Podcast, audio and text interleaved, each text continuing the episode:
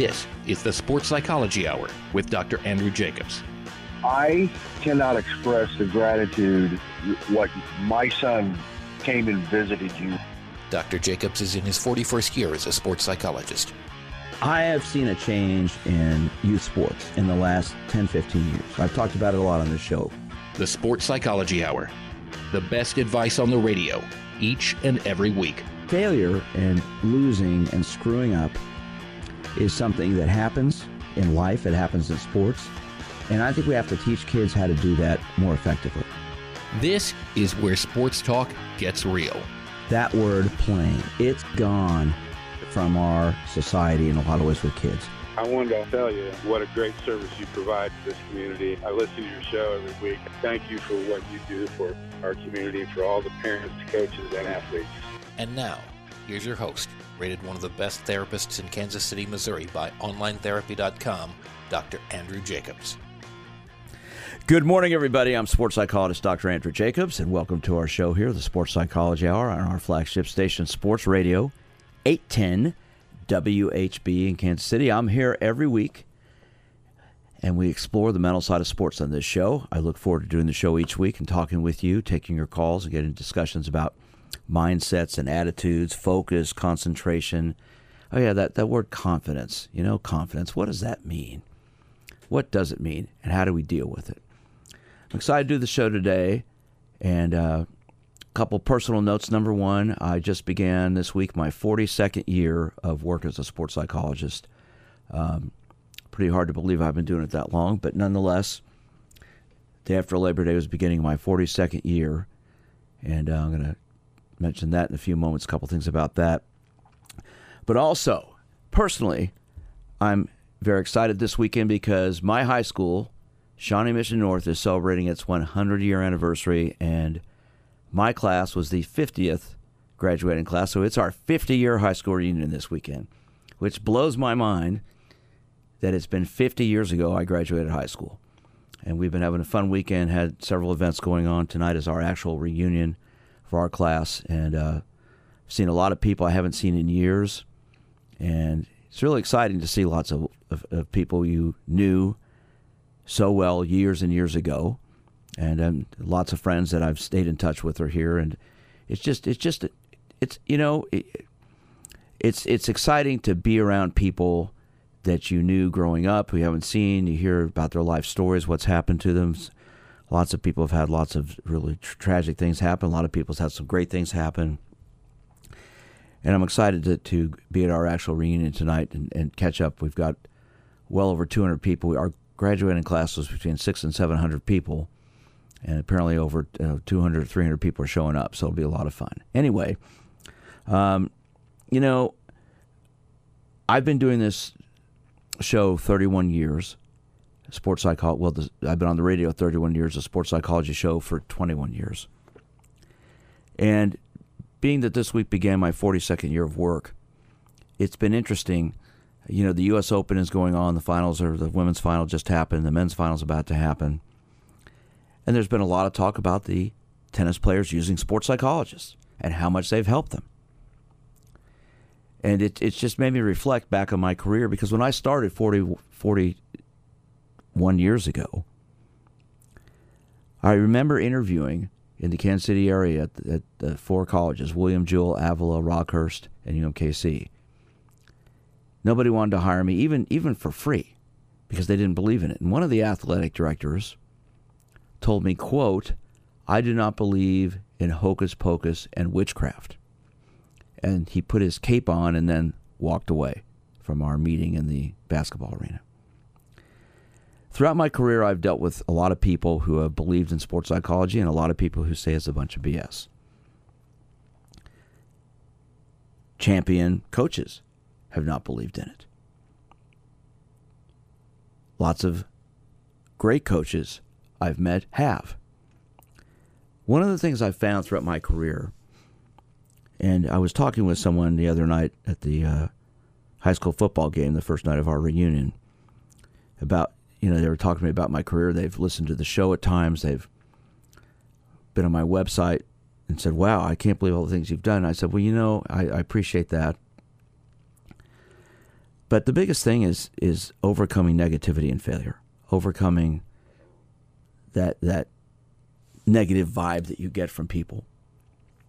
I've had to deal with that a lot in this career because, you know, I've talked on this show about mental health forever. And people have called up and told me, you know, what I'm full of. Oh, come on. You're just making stuff up. Athletes are people. Coaches are people. Yeah, they're going to be bigger and stronger and faster and more physically developed in some ways. But they have the same issues we have as a human being. Because they are human beings. They've got confidence problems. They have focusing problems. They have relationship problems. You know, there was a study out several years ago that 3 of the major sports, baseball, basketball, and football, had close to a 75 to 85% divorce rate after 3 years of retirement. There are all kinds of issues that go on with athletes and coaches. They're people. They've got to deal with all kinds of things. And today, in our society, more than ever, it's criticism from everybody because of social media. You know, I work with lots of professional athletes who I discuss the role social media plays in their lives from my perspective. I mean, it's part of who we are now. But what I tell professional athletes, don't get on it when you're playing. Get off it during the season. And the reason for that is this. If you do great, then everybody starts telling you how great you are. And if you screw up, everyone tells you what a terrible person you are. And how you choked, and you're negative, and you suck, and all this stuff. And the fact is, they don't know who you are as a person. You've got feelings. You've got emotions. Yeah, athletes are supposed to be tough. Okay, well, you know what? They're still people. You know, the Royals have a pitcher who throws up on the pitching mound, for God's sakes. The guy gets so anxious and nervous. He talked about this. There's a game he threw up 3 times. That's anxiety. That's pressure. And in some ways, it's internal panic, it's stress, it's fear. And that's what I want to get into today because, you know, the NFL is starting. You know, we had the opening game with the Bills beating the Rams the other day, but all the other rest of the teams are playing today. Everyone's excited about the Chiefs here in Kansas City getting going. Well, most people. There are people that aren't. But let's face it, everybody's, if you're an NFL fan, you're pumped up about your team right now. And what's going to happen at the end of today? Well, when the games are over, there will be interviews and there will be comments by the players and coaches. And then, of course, there will be all these people giving their opinions on how good or how bad the teams are or why they did play well or didn't play well. But in the end, it's going to come down to the athletes individually and collectively as a team with the coaching staff to look at themselves and ask themselves, what do I have to do? What do I have to do to succeed? And if I didn't, why didn't I? Well, self-confidence, we've talked about on this show dozens and dozens of times, to me is the foundation of everything. I talk about preparation, focus, attitude, and confidence as the keys to success. Everything starts with preparation, how you get ready mentally, physically, psychologically, emotionally, spiritually, nutritionally. What do you do to prepare for your athletic event? With your training, with your motivation, and mentally, as you get closer to the game, where is your mindset at? What type of mindset do you take in your competition? Focus is about what you're concentrating on. What are you concentrating on? And what are the distractions internally in your thoughts and externally around you that get in the way? There are 3 kinds of attitude: positive, negative, and realistic. What I always say, positive is I can do it, I can do it, I can do it. Negative is I suck, I'm terrible, I'm not any good. And realistic is today's going to be really hard. I've been training well. It's a tough competition. We'll see what happens. And then the foundation is that confidence issue, topic, word, however you want to look at it. Confidence is the ability to believe in yourself. And what is that about? Where does it come from? One of the things that I have experience throughout my work with so many athletes. I mean, I've worked with Hall of Famers, Olympic champions, college champions, high school champions. I've worked with so many different people, male and female, all levels. Is in the end, the athletes who have that confidence level have been able to overcome negativity. They've dealt with their fears, their distractions, and they have a game plan for it. I'm working with a number of young athletes, high school and college athletes right now, who have this issue with self-confidence. And one of the things that seems to be consistent across the board is when they've got a confidence problem, for almost everybody, and this isn't just now, this is throughout my whole career I've noticed, it's not that they're not capable, and it's not that they're not good enough. It's that somewhere along the way, somebody who had an impact in their lives told them how terrible they were, and just, excuse my language, said they sucked. You're terrible. You're not any good. You're a choker. Why are you afraid? Why can't you do well? And oftentimes, it comes from a coach, a teammate, or a parent, but usually it's a coach who will get angry at them when they make a mistake. And they'll criticize them, or they'll jump on them about it. I've shared this story many times on the show throughout the years. Years ago, my son Gregory was either 11 or 12, playing rec baseball. And we were the team waiting to play the next game.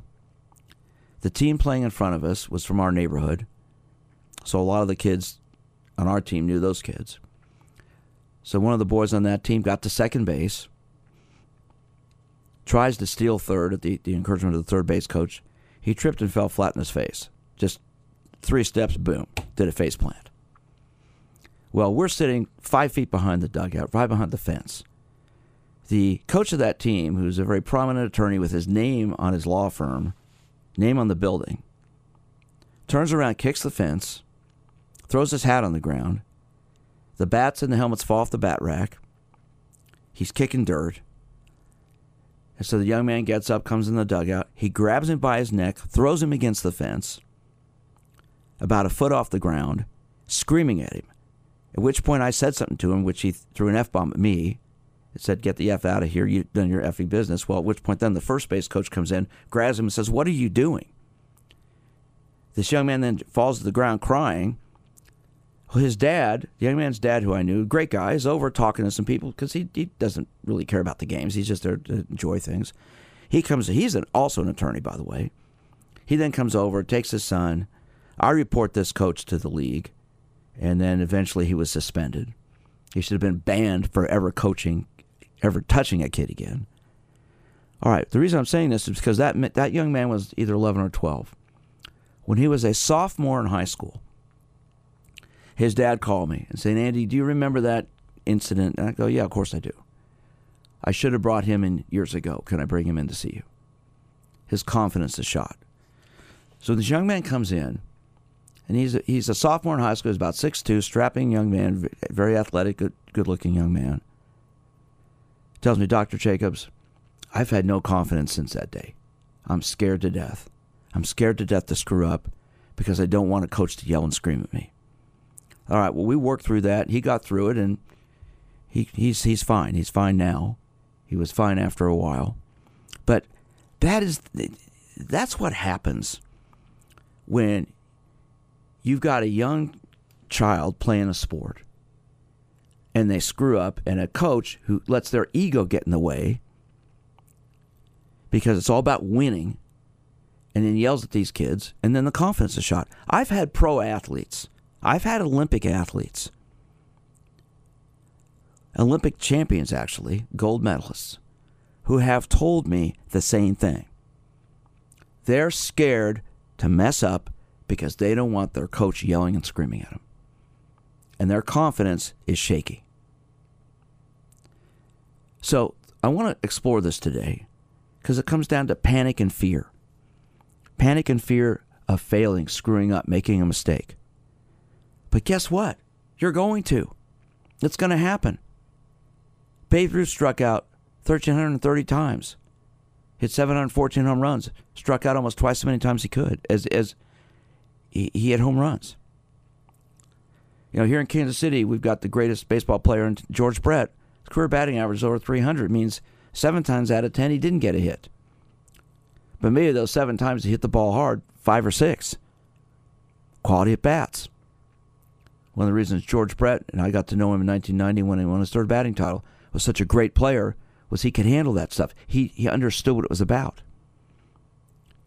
My former coach, Nick Lowry, who kicked for 17 years in the NFL, he was cut 11 times by 8 teams before the Chiefs signed him in 1980, and they cut Jan Stenerud as the Hall of Fame kicker. Nick should be in the Hall of Fame himself, because when he retired in 1996, he kicked more field goals than anybody in football history. It was the most accurate kicker in football history. But because the Chiefs never won a championship, he'll never get in the Hall of Fame, but he should be.